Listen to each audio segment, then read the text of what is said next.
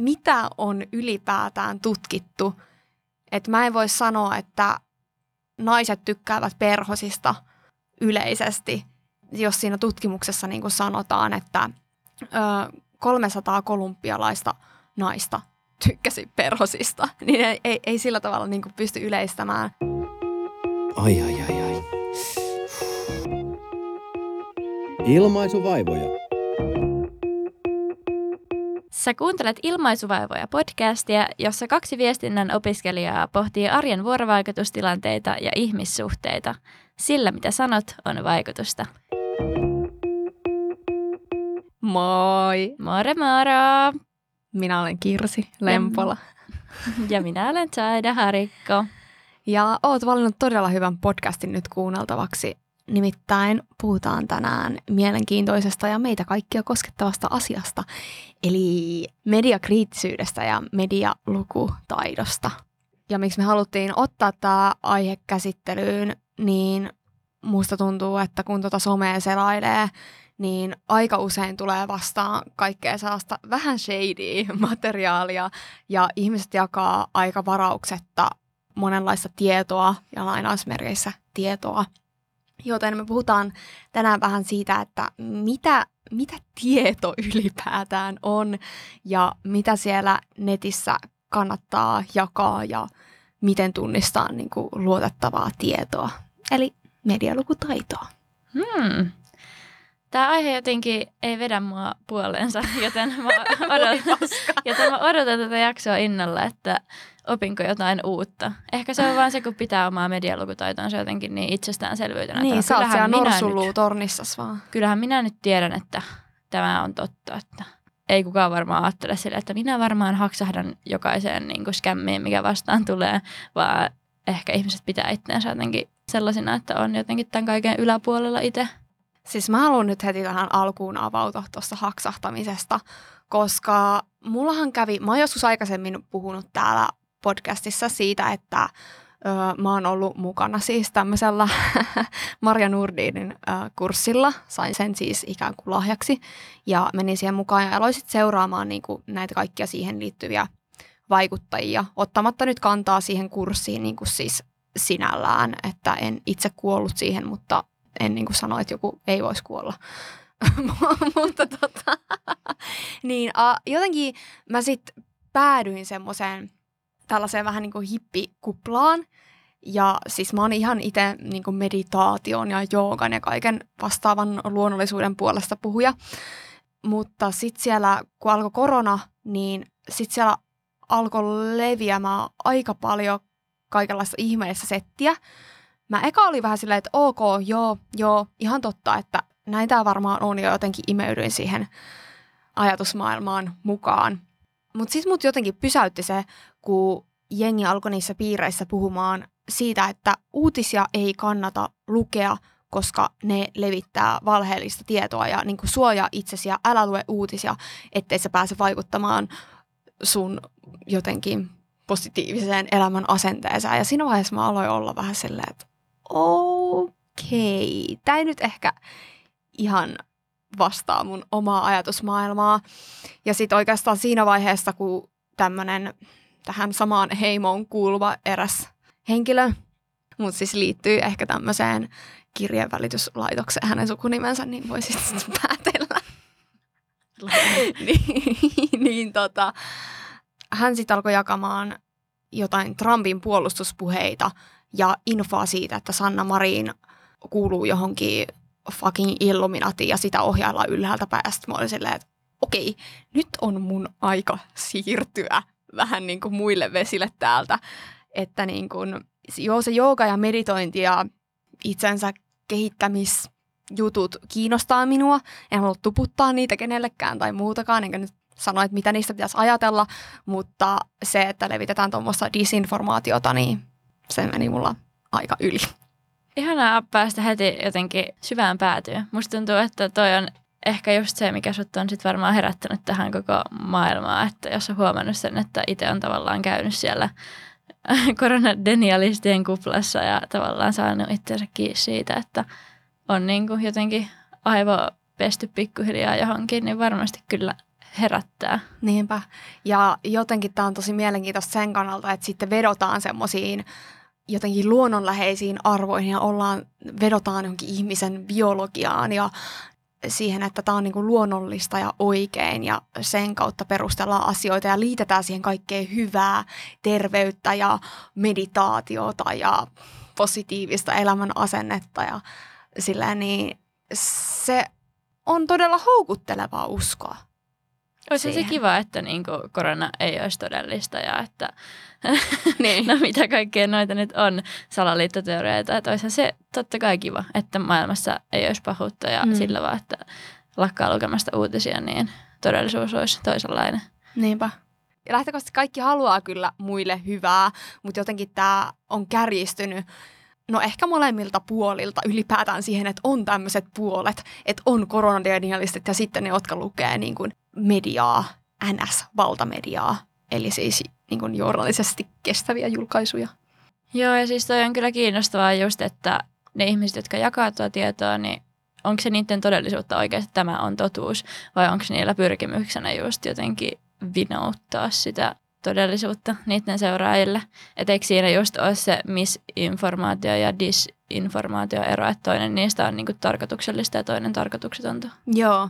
Yleltä löytyy muutenkin tosi hyvää settiä liittyen misinformaatioon ja disinformaatioon siihen, että, että miten sitä voi tunnistaa ja mitä sille voi tehdä. Ja jos googlaa esimerkiksi faktan tarkistus, niin sieltä löytyy aika hyviä vinkkejä. Mutta siis joo, misinformaatio on siis tahattomasti levitettyä väärää tietoa ja disinformaatio on tahallisesti levitettyä väärää tietoa. Ja yleensähän näissä on se mielenkiintoinen juttu, että yhdistellään ikään kuin tosiasioita siihen fiktioon.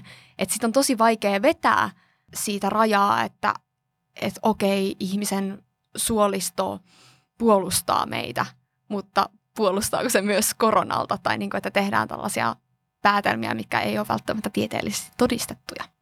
Jep, ja vaikea käydä sitä keskustelua, niin kuin, että vaikka ajattelisi just, että faktoista voi olla eri mieltä, mutta sitten kun kyllä kaikenlaista tutkimusta kuitenkin tässä maailmassa on tehty, että kyllä niin kuin aina löytää jonkun lähteen silleen back upiksi, mutta ehkä just tässä jaksossa puhutaankin siitä, että mistä sitten tietää, että mikä on semmoinen niin oikea lähde ja oikea tieto.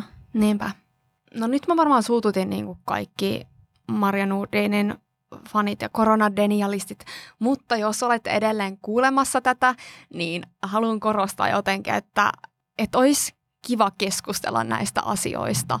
Ja mä todellakin ymmärrän, että mistä lähtökohdista ihmiset voi tulla siihen. Ja meillähän Saidankaan on esimerkiksi ihan eri asia, että me ollaan opiskeltu viisi vuotta yliopistossa ja me niinku tiedetään, mistä vaikka joku tieteellinen tutkimus muodostuu, niin totta kai meillä on niinku paljon paremmat lähtökohdat siihen – kuin vaikka joku, joka on opiskellut putkimieheksi amiksessa, siis tärkeä ja hyvä ammatti, mutta hän ei välttämättä niin kuin tiedä tieteellisestä tiedosta samalla tavalla kuin mitä me koulun pohjalta. Jep, nyt vasta kun on käynyt yliopistoon, niin on tajunnut sen, että miten paljon on ottanut just vastaan semmoista tietoa, että vaikka jossain radiossa on vaan sanottu, että tutkimusten mukaan bla bla bla, tai jossain vaikka viihteellisissä artikkeleissa on sille tutkimusten mukaan joku selleri on huono suolistolle tyyppisesti. Ja eihän niissä ole mitään lähteitä, niin se tuntuu nyt tällä ajatusmaailmalla, minkä on just saanut opiskeluista, nyt tuntuu aika hullulta, että voidaan vaan sanoa, että tutkimusten mukaan tai yhdysvaltalaistutkimuksen mukaan, että sehän voi olla niinku ihan mikä tahansa. Se voi olla joko niinku yliopiston tekemä tutkimus tai just jonkun tiedelaitoksen tai sitten vaikka jonkun yrityksen rahoittama selvitys jostain asiasta niin, että se tulos vaan hyödyttää niiden omaa liiketoimintaa että aina ei edes välttämättä pääse sen niin kuin oikein lähteä äärellä, vaikka yrittäisikin. Niinpä. Mutta jos käydään läpi vähän näitä, että mistä tunnistaa tieteellisesti tutkitun tiedon, niin ensinnäkin se, että se on vertaisarvioitua. Eli joku niin kuin samaa tieteen alaa edustava muu henkilö, yleensä parinkin muun niin kuin tutkijan, on pitänyt käydä se tutkimus läpi ja vertaisarvioida se, että se on niin kuin luotettavaa. Ja myös semmoinen niin mielenkiintoinen juttu liittyen tieteelliseen tutkimukseen on se, että sehän ei koskaan niin kuin yleensä osoita, että tämä on fakta kritiikittä, vaan siinä pitää olla mukana se kritiikki, että millä perustein itse asiassa tämä ei välttämättä oiskaan totta. Siis mä ihmettelin tota silloin, kun yliopisto alkoi, että mikä juttu tämä niinku on tämä oman tutkimuksen arviointiosuus. Että tämähän vetää niinku pohjan siltä, mitä on just itse kirjoittanut siihen tutkimukseen. Mutta se on just sitä tiedettä, niinku, että arvioidaan ne mahdolliset aukot, mitä se on jättänyt. Ja että tässä tutkimuksessa ei pystytty huomioimaan tätä asiaa ja olisikin kiinnostavaa jatkossa tutkia tällaista ja tällaista juttua. Että se niinku kuuluu siihen hommaan ja nimenomaan tekee siitä tiedosta luotettavampaa. Nimenomaan. Ja sitten tutkimukset on yleensä julkaistu jollakin niin kuin ns. vahvistetulla sivustolla, vaikka yliopistojen sivustoilla. Niiden kautta pääsee tämmöisiin luotettaviin erilaisiin tieteellisiin lehtiin, mistä voi lukea tietoa. Ja sitten siihen liittyy tietysti myös se, että mitä on ylipäätään tutkittu. Että mä en voi sanoa, että naiset tykkäävät perhosista yleisesti, jos siinä tutkimuksessa niin sanotaan, että ö, 300 kolumbialaista naista tykkäsi perhosista, niin ei, ei, ei sillä tavalla niin kuin pysty yleistämään. Totta kai voidaan sanoa, että tällaisia viitteitä on, mutta kannattaa tarkistaa se, että mihin tämä niin kuin oikeasti perustuu. Että no ei suomalaiset naiset välttämättä tykkää perhosista samalla tavalla kuin vaikka se olisikin Kolumbiassa ihan yleinen juttu. Niin, ja jotenkin tulee mieleen se, että kun kyllähän se on tosi hyvä juttu, että tiedettä silleen tuodaan kansankielellä ja että se tuodaan ymmärrettävämpää muotoa ja että se saavuttaa enemmän ihmisiä, just sellaisia ihmisiä, jotka ei mene sinne tietokantoihin etsimään sitä tietoa, mutta se just altistaa myös vähän tämmöiselle rikkinäinen puhelin-efektille, että sitten jos on vaikka eri kielestä käännetty toiselle kielelle, niin siinä on niin omat haasteensa ja sitten just toi, että vedetään mutkia suoraksi. Niinpä. Ja sitten mun mielestä on hyvä myös huomioida se, että jos vaikka näkee jonkun YouTube-video, jonka joku on jakanut somessa tai ihan minkä vaan tekstin, minkä joku on jakanut, ja ennen kuin, niin kuin välttämättä alkaa levittelemään sitä eteenpäin, mähän teen tosi paljon esimerkiksi sitä, että jos mä näen jonkun hyvän jutun jossain somessa, niin mä monesti niin kuin ripostaan sen. Kannattaa huomioida niissä, että onko se juttu niin kuin mielipidettä vai oikeaa tietoa. Esimerkiksi vaikka tässä Marja Nurdin keississä – ihmisellä on mielipiteen vapaus. Hänhän voi olla mitä mieltä vaan. Hän voi kertoa omista kokemuksista, hän voi kertoa muiden henkilöiden kokemuksista, mutta hän ei vaan voi yleistää sitä, että se olisi niin kuin tieteellisesti tutkittua tietoa tai että se olisi niin kuin totuus. Just vaikka Instagramissa, kun paljon jaetaan semmoisia niin kivoja visualisointeja vaikka mistä asioista ja se on just semmoinen hyvä matalan kynnyksen tapa vaikuttaa ja tälleen, mutta semmoiseen kauniiseen pakettiin saatetaan just paketoida jotain, mikä ei olekaan ihan niin legit juttu. tai mm. silleen, että ehkä siellä somessa ei tule niin paljon just arvioitua sitä, että mistä tämä nyt on peräisin ja näin, vaan saattaa katsoa vaan, että onpa hauskan näköinen postaus, pistäänpä Jep. eteenpäin. Niinpä.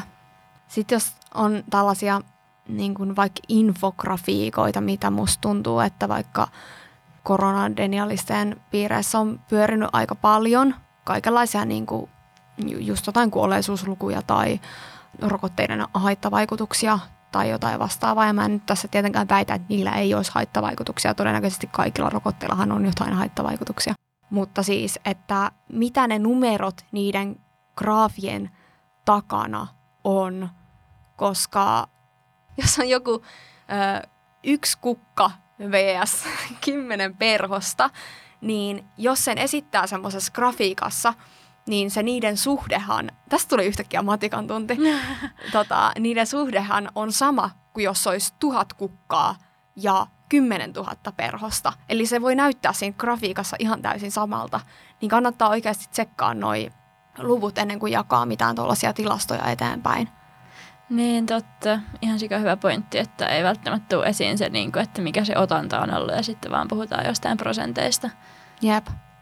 Ja mun mielestä yksi semmoinen deittailumaailman suosikkijuttu, mikä käy myös tämmöiseen niin kuin tiedon tarkistamiseen, on käänteinen kuvahaku, joka löytyy Googlesta. Ja esimerkiksi näitä Ukrainan sotaan liittyen on jaettu tosi paljon kaikki vanhoja kuvia – tai vanhoja videoita, jotka ei liity mitenkään siihen. Jopa jostain peleistä oli muistaakseni jaettu jotain niin kuin videomateriaalia. Niin tosiaan Googlen kuvahaku, käänteinen kuvahaku toimii niin, että heität sinne sen kuvan ja se etsii kaikki tulokset, jotka niin kuin vastaa sitä.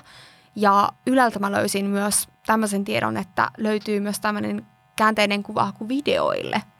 Sen nimi on InVid, muitakin vastaavia siis on, mutta toi on siis ilmainen työkalu ja se on saatavilla niin kuin lisäosana Chromelle ja Firefoxille.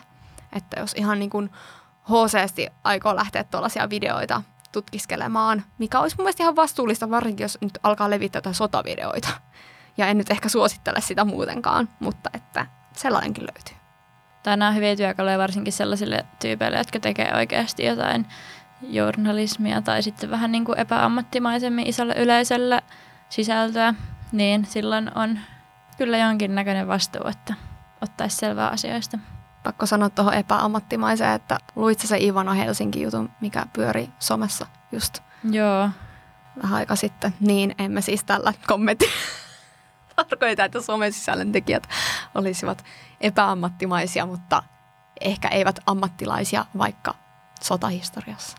Niin, jep, ehkä tarkoitan just sitä, että kun journalistit, jos on opiskellut journalistiikkaa, niin on tutustunut vaikka journalistiohjeisiin, jossa painotetaan sitä, että median tekijöillä on vastuu tarkistaa lähteet, niin sitten jos ei ole sitä niin kuin journalistitaustaa ja jakaa kuitenkin isolle yleisölle sisältöä, niin saattaa joskus mennä ohi tällaisia juttuja. Jep.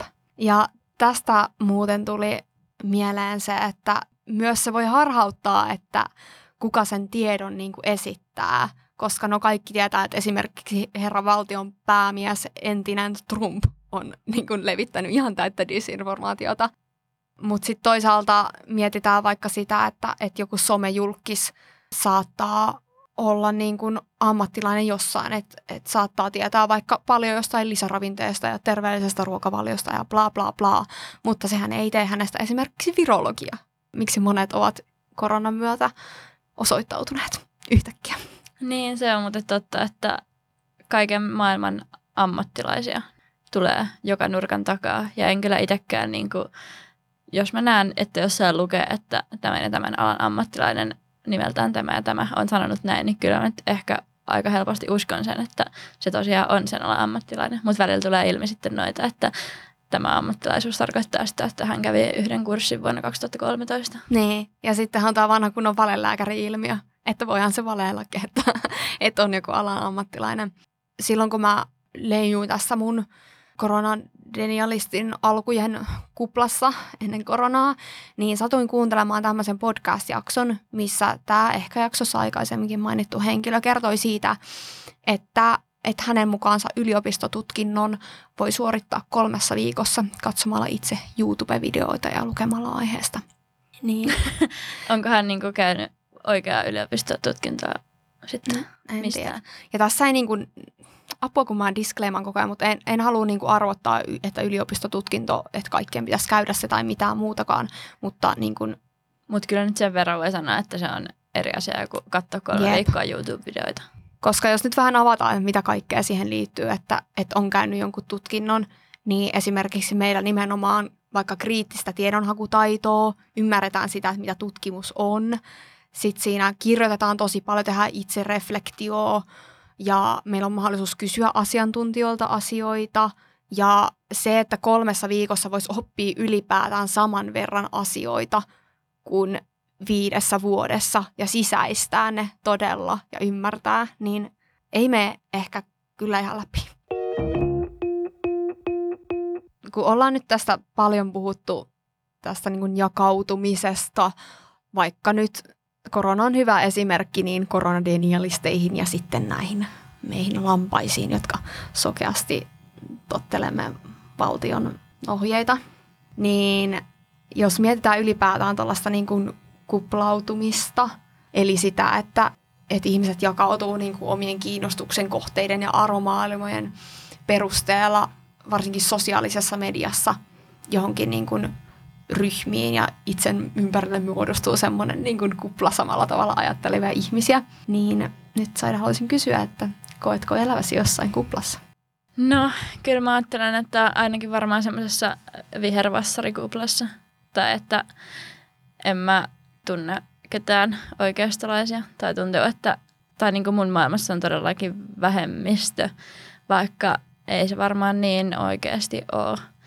Ja sitten kyllä mä uskon myös, että oman iän puolesta on jossain kuplassa, tai ehkä semmoinen niin nuori kaupunkilainen, kupla, mikä toisaalta sitten on vähän niin kuin arvomaailmaltaan, mä, mä ajattelen, että aika toi sama, että se viher vasemmistolaisuus, jotenkin semmoinen, että kaikki välittää ympäristöstä ja semmoisesta sosiaalisesta oikeudenmukaisuudesta ja siihen ikään ehkä liittyy just tämmöinen, niin kuin, no just vaikka se, että pitää tämmöisiä mediataitoja itsestäänselvyytenä tai näin. Ja ehkä myös opiskelijuudesta. Tai no en tiedä, ei kaikki mun nuoret ystävät ole mitenkään opiskelijoita, mutta ehkä siitäkin jonkunlainen kupla syntyy.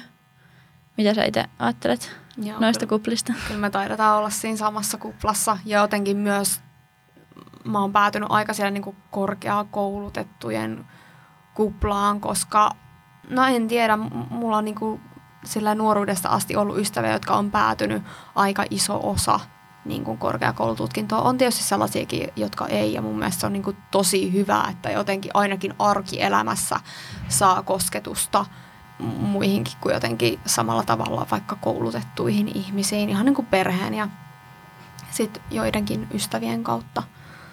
Ja niin kuin mä voin avoimesti myöntää, että sitten kun mä jotenkin heräsin tuosta mun tästä suuresta koronadenialismin syövereistä, niin, niin tuota, mua alkoi aika paljon myös triggeröimään se, että jos kukaan kirjoitti somessa vaikka jotain tuollaisia rokotevastaisia tai muita juttuja, että jotenkin mulla sitten tuli semmoinen vastareaktio siihen, että, että hei herätkää niin itse.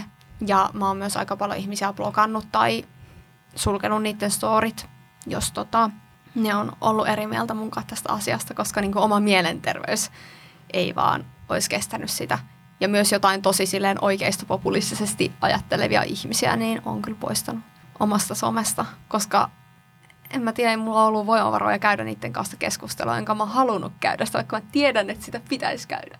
Joo, toi on kyllä vaikea rajata sitä, että mille kaikille altistaa itsensä, kun toisaalta jos tietää, että se kuplautuminen on ongelma, vaikka tai niin kuin totta kai me koetaan, että me kuultaan sille niin kuin tavallaan oikealle puolelle tätä asiaa, että totta kai kaikki ajattelee niin. omista mielipiteistä silleen, mutta se dialogi tekisi erittäin hyvää sille, että ei oltaisi just niin eri puolilla tätä yhteiskuntaa sit niiden kanssa. Mutta jos se tekee hallaa omalle hyvinvoinnille, niin en tiedä, tarviiko sitä sitten kestää. Niin. Ja musta tuntuu, että nämä kuplas myös vahvistaa semmoista niin kuin vastakkainasettelua ja sitä, että tässä on nyt niin kuin vaikka kaksi tai kolme tai neljä jotenkin eri puolta, vaikka todellisuudessa ihmisethän voi, jos mietitään vaikka, että että ihmiset jakautuisi niinku puolueiden mukaan, että joo, tuolla on oikeassa puolueet ja tuolla on vasemmistopuolueet, mutta kyllähän mä voin niinku vasemmistopuolueiden kannattajana kumminkin ajatella myös joitakin samoja asioita kuin oikeista puolueet. Että vaikka mietitään tätä mun niinku suurta punaista vaatetta, niin perussuomalaisia, niin kyllähän ne ajaa myös esimerkiksi niinku työväenluokan oikeuksia mitä ajaa myös vasemmistoliitto. Että niin kun on niissä tosi paljon samaa ja mua jotenkin ärsyttää se, että pitäisi valita ylipäätään joku selkeä kanta, koska ei mikään niin ole täydellinen. Ja sitten jotenkin se, että ajatellaan, että, että kaikki on jotenkin niin semmoista vastakkainasettelua. Myös mediassa luodaan sitä. Niin, jep. Että välillä on just muuttunut ihan liikaakin käsitys jostain ihmisestä, kun on saanut vaikka tietää sen poliittisista vakaumuksista sillä, että on tosi mukava ihminen ja tulee tosi hyvin juttuja ja on niin kuin paljon yhteistä. Mutta sitten yhtäkkiä, kun saakin jonkun tommosen leiman otsaansa, niin sitten onkin silleen, että apua arvaamme ovat täysin ristiriidassa. Emmehän me nyt voi olla tekemisissä. Että ehkä ei tarvitse olla niin mustavalkoista toi touhu. Niinpä. Ja esimerkiksi Keis Aki Manninen, niin hän on varmaan ihan kiva ja rakastava faija – mutta hänen ar- arvomaailmansa on perseestä. Tai niin kuin mun mielestä perseestä, ei varmaan hänen omasta mielestään. Mutta et kyllähän pitäisi niin kuin nähdä ihmiset ihmisinä, vaikka ne ei ehkä tajuakaan loukkaavansa mm. jotakin muita siinä samalla. Niin, no ehkä just vielä näistä kuplista se, kun on semmoinen käsite kuin vahvistusharha, niin se on mun mielestä aika, no en tiedä siisti juttu, mutta siis kiinnostava juttu, että mehän haetaan koko aika meidän ympäristöstä vahvistusta sille, että mitä me jo ajatellaan ja tavallaan kerätään vaan enemmän syytä olla siellä omassa kuplassa. Että periaatteessa vaikka kaksi ihan täysin eri näkemystä edustavaa tyyppiä kuuntelisi jonkun saman luennon tai katsoisi jonkun saman leffan, niin saattaisi löytää sieltä siltikin silleen, että hei, tämähän vahvistaa sitä, mitä mieltä mä oon. Että on helppo ignorata ne asiat, mitä ei halua uskoa ja ottaa omaksi ne asiat, mistä on silleen, että uujia, näinhän mä jo ajattelinkin. Olin oikeassa. Jep. Onko sulla mitään esimerkkiä tästä? Hmm. Olisi ihan kiva, jos olisi. siis mä voin sanoa, mulla tuli mieleen tämmöinen aika läppä juttu, että ehkä, mä en tiedä kauan siitä oli, kun tuli tämmöiset leffat kuin Ted ja Ted 2, eli kertoo tämmöisestä niin Ted-karhusta, joka puhuu ja niin kuin paneskelee ympäriinsä. Niin mä muistan, että silloin kun ne tuli, ehkä joskus 2010 tai joskus niillä main, niin mun mielestä ne oli ihan sairaan hauskoja. Ja nyt kun mä yritin mun rakkaan avopuolisoni kanssa ehkä joku vuosi sitten katsoa vanhaa kunnan tediä, niin siis sehän oli ihan perseestä. Ja mä näin vaan siellä ihan sikana naisvihaa. Niin kuin joka paikassa se vaan kukki siitä.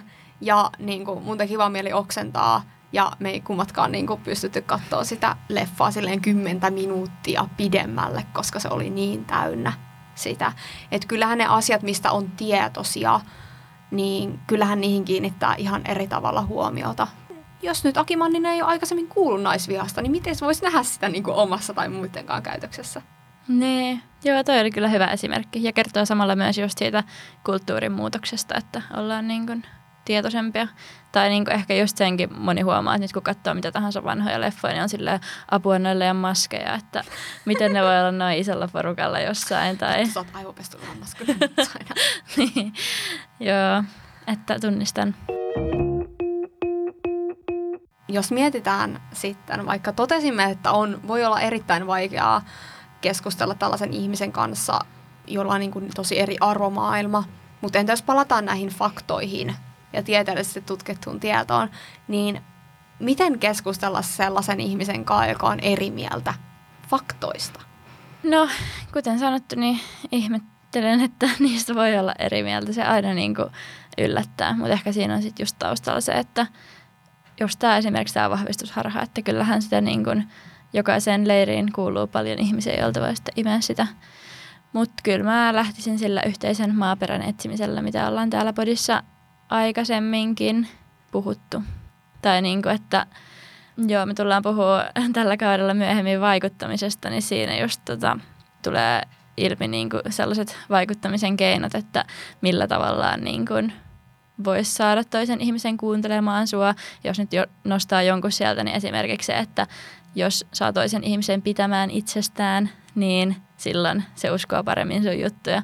Että tavallaan sellaisella niin kuin ystävällisyyden ja semmoisen kivana tyyppinä olemisen kautta pääsee jo aika pitkälle, ettei lähde ihan suoraan sillä pelkällä agrella, vaikka siltä saattaisi tuntuakin. Ja ehkä voisi sillä niin kuin kysyä, että vähän sitä kartoittaa, että missä on tutustunut siihen niin kuin omaan käsitykseen asiasta ja miten siihen on tutustunut. Ja sen kautta voi ehkä ymmärtää paremmin niin sitä, että mistä toinen ihminen on lähtöisin ja miten sille ehkä myös voi perustella asioita. Että ajatteleeko se ehkä enemmän tunnepohjalta vai sitten vaan se, se on sattunut lukemaan jotain niin kuin disinformaatiota. Ja ehkä myös niihin tunteisiin liittyen, että onko siinä taustalla vaikka jotain omia pettymyksiä, vaikka pettymyksiä johonkin lääkäreiden toimintaan ja sen kannalta jotenkin luotto koko lääketieteeseen – ja pahimmassa tapauksessa koko Suomen valtioon tai maailmaan niin on mennyt. Ja voihan olla jotain pelkoja esimerkiksi tai, tai jotain muita tunteita, mitä siihen sitten niin kuin liittyy. Että vaikka me ihmiset kuvitellaan olevamme niin helvetin järkeviä, niin kyllä me oikeasti toimitaan aika paljon niin kuin tunteiden pohjalta, haluttiin me sitä tai ei. Jatkoille. Tänään me lähdetään jatkoille yhteen meidän lempariin.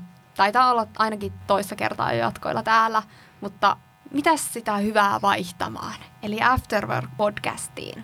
Ja sieltä tämmönen jakso kuin 144, faktaa vai huuhaata. Ja tämä jakso koskee nimenomaan koronakriittisyyttä, salaliittoteorioita ja uskomushoitoja tai vaihtoehtohoitoja. Ja siinä on vieraana tiedennaiset ryhmästä tuttu lääkäri Anni Saukkola. Ja mä haluaisin sanoa tähän vielä, että silloin olin tässä niin kuin tietyssä kuplassani, kun kuuntelin tämän jakson, tai ehkä olin just poistumassa sieltä. Ja mua itteeni vähän ärsytti samalla tavalla kuin nyt olen itse tässä jaksossa pointannut esiin Marja Nurdinin. Ja siis se ehkä ärsytti, että siihen yksittäisen henkilöön kohdistettiin jotenkin niin paljon. Mutta nyt kun me ollaan tehty tämä jakso, niin mä ymmärrän, että hän on vaan niin todella hyvä esimerkki tästä. Että niin kuin tämä ei ole mitään henkilökohtaista, mutta hän on Suomen kentässä tunnettu ja hyvä esimerkki tästä aiheesta. Niin sen halusin vielä tässä sanoa. Mutta siis erittäin hyvä jakso ja suosittelen ja sai muu, muakin just jotenkin silleen ajattelemaan vähän syvemmin näitä fakta-asioita. Joo. Täytyypä teidänkin kuunnella. Itse olen kuunnellut toi joskus silloin, kun se ilmestyi. Ja After Work kyllä tarjoilee aina timanttista settiä. Todellakin.